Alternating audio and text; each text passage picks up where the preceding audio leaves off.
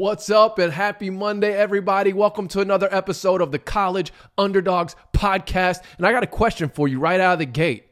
Did Coach Penny Hardaway diss the American Athletic Conference? I'm going to play you the clip and let you decide, and then we're going to discuss it. We've also got the Monday Mowdown for week nine American Athletic Conference football, sprinkled in with a little Mountain West. I'm not going to dive too deep into the New Year's Six race today. I'm going to wait till after the CFP rankings get released tomorrow, Halloween night, so we can really get a scope of where they're at and really start to see more clearly how this thing's going to play out down the final stretch of the season. We got a lot to get to today. So before we do, if you're watching on YouTube, you know what to do. Like, subscribe, comment at the end, share it with a friend. And if you're listening on one of the streaming platforms, please, please, please give this a five star rating and a positive review. Let's let these people know.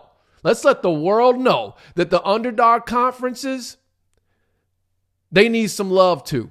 And, and quite frankly, the fan bases, the passion, the intensity, the um, whatever other words you could put there, you fill in the blank. Like it's just as powerful, it's just as important, it's just as significant as the teams that get all the national coverage. So that's what we do. We cover those conferences, mainly the American Athletics. So if you're a fan of one of those teams, thank you for joining in. If you're a regular, welcome back to another week. And uh, let's get to it. So I'm going to play this Penny Hardaway clip.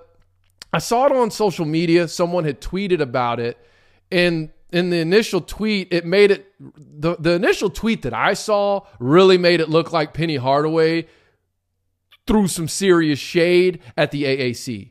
Then that same person responded to their original tweet and put the full quote.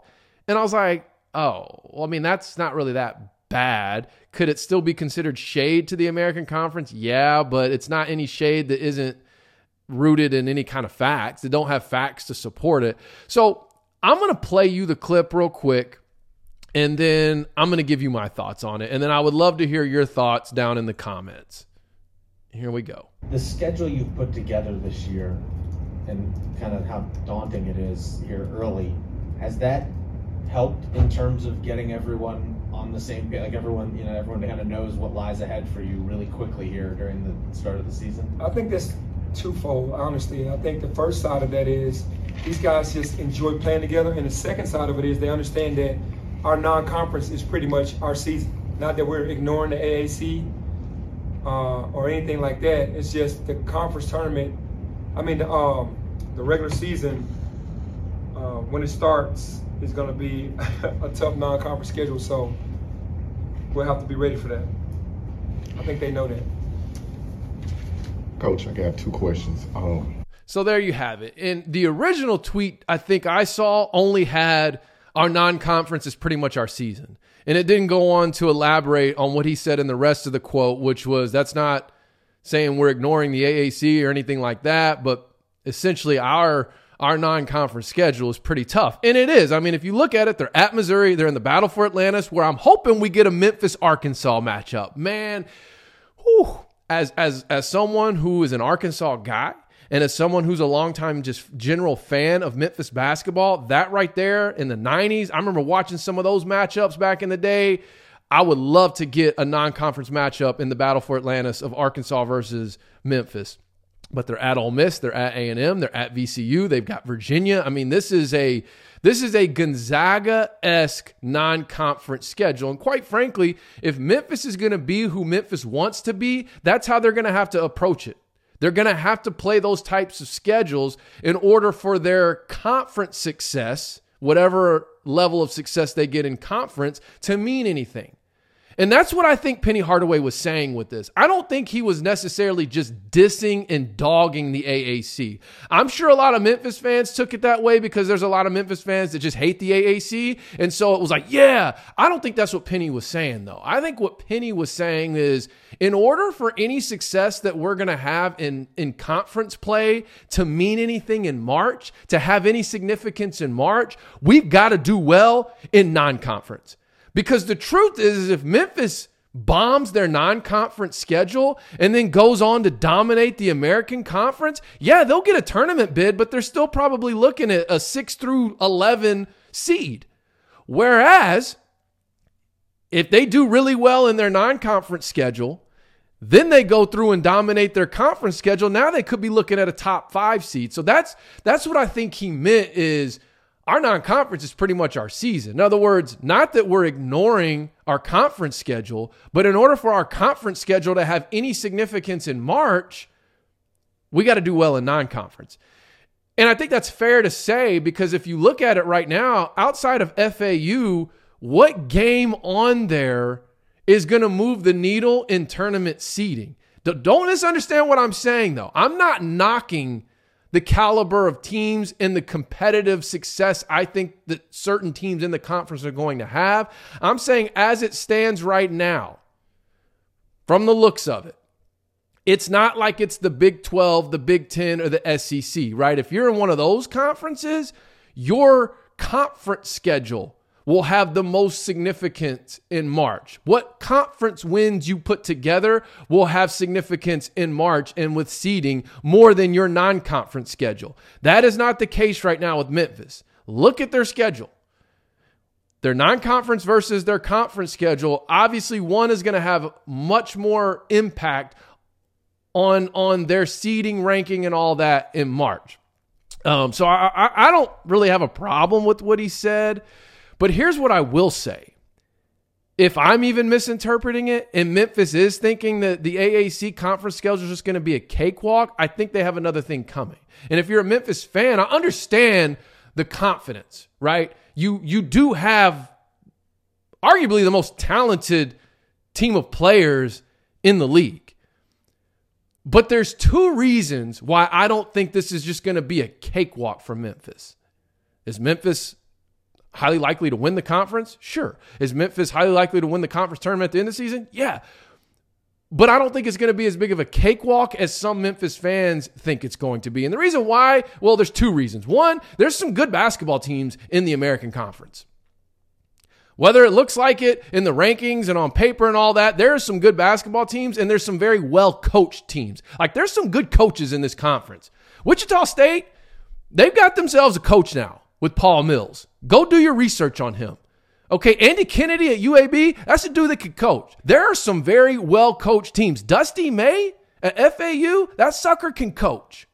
So, and, and I know I'm leaving some out, okay? There, there's a couple of more. I know North Texas, I'm curious to see though. With McCasland out and the new guy in, I'm ready to see what they look like. But that's my first reason. I also, I'll be honest, I really like this guy at Temple. Okay? He's a little bit different than what they've had. They've been heavy on former players and alum coaching the team. And now they got this guy in that's more of an outsider. He's familiar with the area. He was an assistant, I think, at Penn State. But talking to him at AAC Media Days, he seems like he understands what it's going to take to be successful at Temple because that Temple basketball brand, man, if they could just get back to winning, I mean, that's that's a that could be a, a strong basketball brand in the conference. So I'm not saying he's going to do it all in year one, but I'm curious to see what I got my eye on Temple basketball over these next couple of years. But let me digress. What was I saying? Um, uh, yeah. Anyway, so that's my my first reason, and then my second reason is this: Memphis is going to get every conference team's best shot. They're going to get every conference team's best game. And you can't use that as an excuse. Okay? You just have to take care of business like Gonzaga does year in and year out. Gonzaga and the West Coast Conference gets every West Coast Conference's team's best shot. Every week, twice a week during conference play, they get their best shot.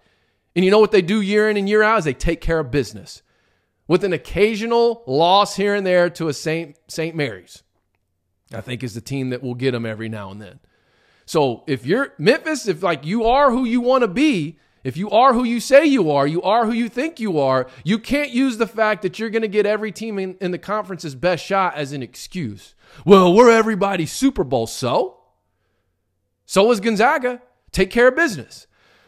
Um, and the reason why I say that, I don't just say that like uh just pulling it out of thin air. Like I asked players, like you can go look on this channel. Like I asked players from the other teams in the conference who were they most looking forward to playing, and 90% of them said Memphis. And then the other 10%, they just gave the the standard, oh, we look forward to playing every team. So like every team, Memphis, Memphis, Memphis. So that's that's part of it. You got Coach Penny there. He he brings a high profile to that program. You have a strong basketball brand. Um, and and and here's the thing though, too.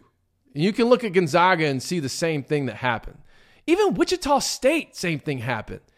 Memphis needs to get out of the first weekend of the tournament and maybe do that consecutive years and then they'll start getting more respect in the final season rankings in, as it pertains to seeding. Right? I know a lot of Memphis fans think, "Oh, we got to go to the Big East or we got to go to the Big 12 or we got to go to the ACC or we got to go we got to go Power 5 so that we get respect in seeding." No, you really don't.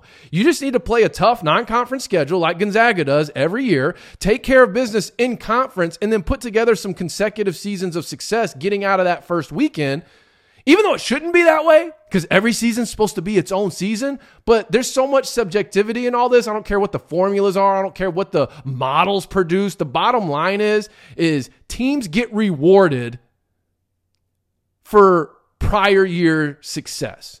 For example, Wichita State.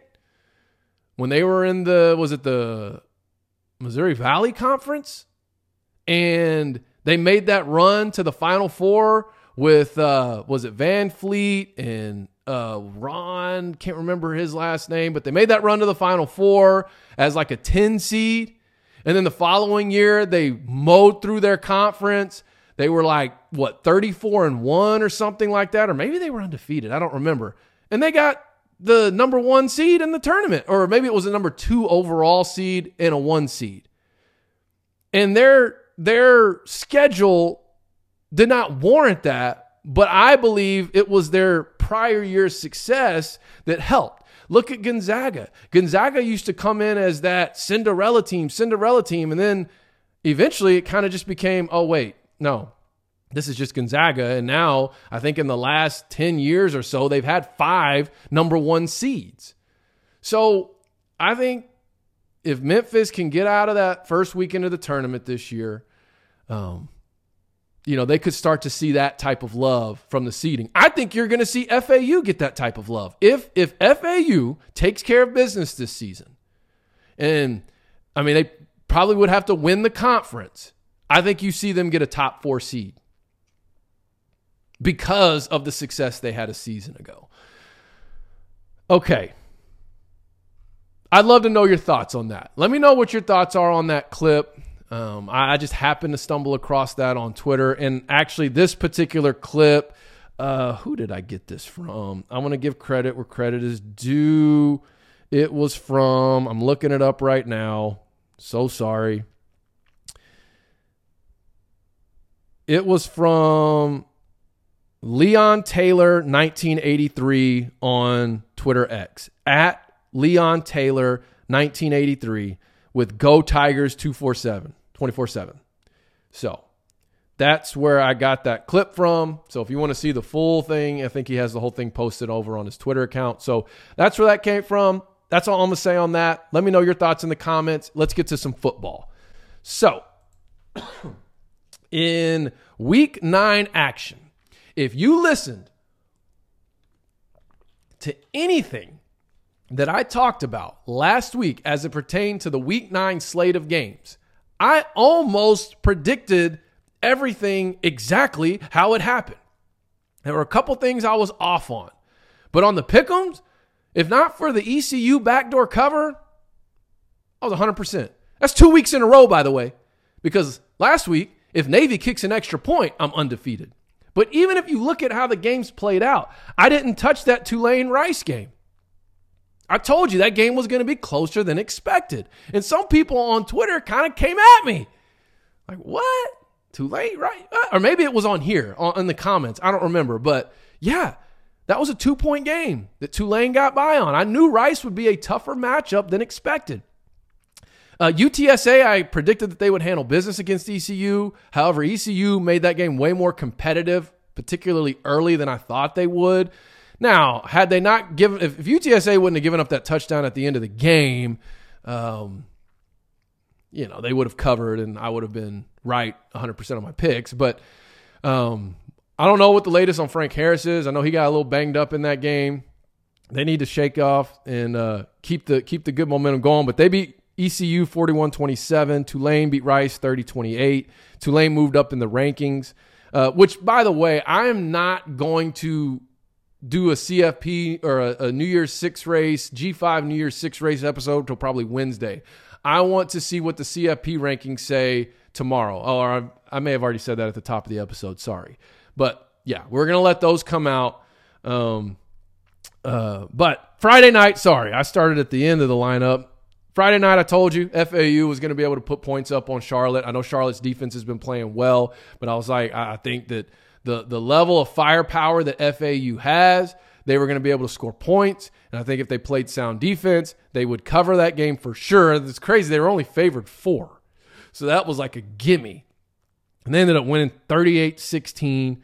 Charlotte, man, like I, I, suggested this last week, like maybe they legitimately need to look at running something like the triple option. Uh, I also think that Biff Poggi is having a reality check as far as where he gets his players. Um, I don't think it would be a bad idea for him to start trying to dip into Florida and trying to find some low hanging fruit there. Not that they're going to go get the top guys in Florida, but go see if you can't go get you some Florida guys that are the lower hanging fruit that aren't getting offers from the Florida states and the Floridas and the or even the FAUs and the UCFs, right? Like let's that's just a thought instead of just going all in on the DMV. And I get it. That's where he'd coach. That's where he'd had success. Um, he's kind of brought in a lot of Last Chance U esque type guys. And I think he was thinking, all right, I'm going to get all this talent together. We're going to put it together. Um, and defensively, they've been okay. Offensively, they just haven't been able to get anything going. And I, I don't know that at Charlotte, if you're going to be able to play the kind of bully ball football, I think Coach Poggi wants to play that Michigan esque style of offense. You know, if you want to run the ball and control the tempo of the game, maybe look at one of these service academy offenses. Why not? Just some thoughts there. Uh, SMU absolutely dominated Tulsa. I, I called that. SMU's rolling right now. They are cooking. And I think they're right now, it's looking like SMU Memphis and Tulane UTSA will determine will be the will be for the two slots in the American Athletic Conference championship game. Right now though, SMU, I'm I'm taking them over Memphis. They both seem to be on different tra- trajectories. And I'm curious. SMU is getting no love from the coaches or AP polls. I'm curious to see what the CFP polls have to say. Because this, I mean, this is a good team and they're starting to play good football. Their biggest egg that they laid, really their only egg they've laid this season was that TCU game. I don't know what happened there. They just did not come to play. OU, yeah, the game got out of hand at the end, but they competed that whole game. And what I've been saying since early, since they played Louisiana Tech, I said if SMU can put together four quality quarters of football, they're going to be a dangerous team. Well, guess what? For a few weeks in a row now, you're starting to see, at least two weeks in a row, four quality quarters of football. Ah, well, they're playing Temple and Tulsa. That doesn't matter. They're dropping 50 and 60 burgers, almost gave Tulsa 70. This is a dangerous team. And I like them right now more than I do Memphis because I think Memphis is going in the other direction. I think the, like Memphis, they're winning these games, but they're a little too close for comfort. And I'm going to talk about the North Texas matchup here in just a second. I just don't know right now the way SMU's playing, the way Memphis is playing. I say SMU wins that game. And then, of course, Tulane, UTSA, it's looking like will be the battle for the other spot. Likely. So, and it, that's what, from the American Conference perspective, you need your best bet at getting that New Year's six bid without even seeing the CFP rankings, what they're going to show tomorrow. You need an 11 and 1 Tulane versus a 10 and 2 SMU. But I am. I'm curious to see if SMU gets any love from the CFP committee, um, just based on how they're playing, They they seem to have figured it out. They find their they found their rhythm. So we'll see on that. And then finally, we had Memphis at North Texas, and I told you, I told you North Texas was going to cover. And now where I was wrong was I told you I had a feeling North Texas was going to get the upset. And again, where did that come from? Did I just pull that out of thin air? No. I said a couple weeks ago after North Texas played Temple and they really played their most complete game of football, I said, this is a team that's going to win a game or two down the stretch that they should not win. Because after that Temple game, you saw a different level of confidence and you saw a different level of momentum. And throughout the course of a football season, when you've got high confidence and a lot of momentum, you end up winning games you shouldn't win. You come up against a team you shouldn't beat who's maybe not playing as confident or doesn't have as much momentum, and you get them. They almost got Tulane. And I really thought with where Memphis was at, they they, you know, just looked lifeless in the first half against UAB, and they got it together in the second half. They're still, I mean, they're they're they're out of the New Year's Six race. They could certainly still win the conference championship, but they, they they just don't have the same amount of stakes as like what Tulane had. And I just really thought North Texas on their home field was going to pull off the upset. They almost did, but hey, I, I will give props and credit where props and credit are due, and that is Seth Henigan. All right, Seth Henigan put his team on his back in that final drive and led them, willed them to victory. So hats off to Seth Henigan. Should the game have even been in that position? No, it should not have. But I don't put that on Henigan. Henigan took what he needed. He did what he needed to do, led his team down, threw that final touchdown to win the game, and probably save Ryan Silverfield for another week. It was starting to feel, though, like this was going to be, um, you know, if you're a wrestling fan, they used to call it the double turn where you had a bad guy versus a good guy, but then by the end of the match, both turned. The, the heel turned face and the face turned heel. I'm, I'm talking like, uh, I'm going to go 90s on you, some, some Stone Cold uh, Bret Hart at WrestleMania 13. Bret Hart started the match as the good guy. Stone Cold started the match as the bad guy. But by the end of the match, because of how they played it out, Bret Hart was the bad guy and Stone Cold was the good guy. And then it ushered in this whole era, attitude era of wrestling. If you're not into all that, sorry, but I grew up on it. I loved it, couldn't get enough of it.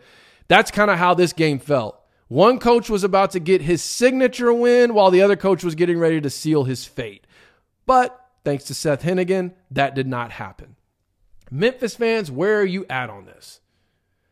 Because it's like you got to be feeling okay.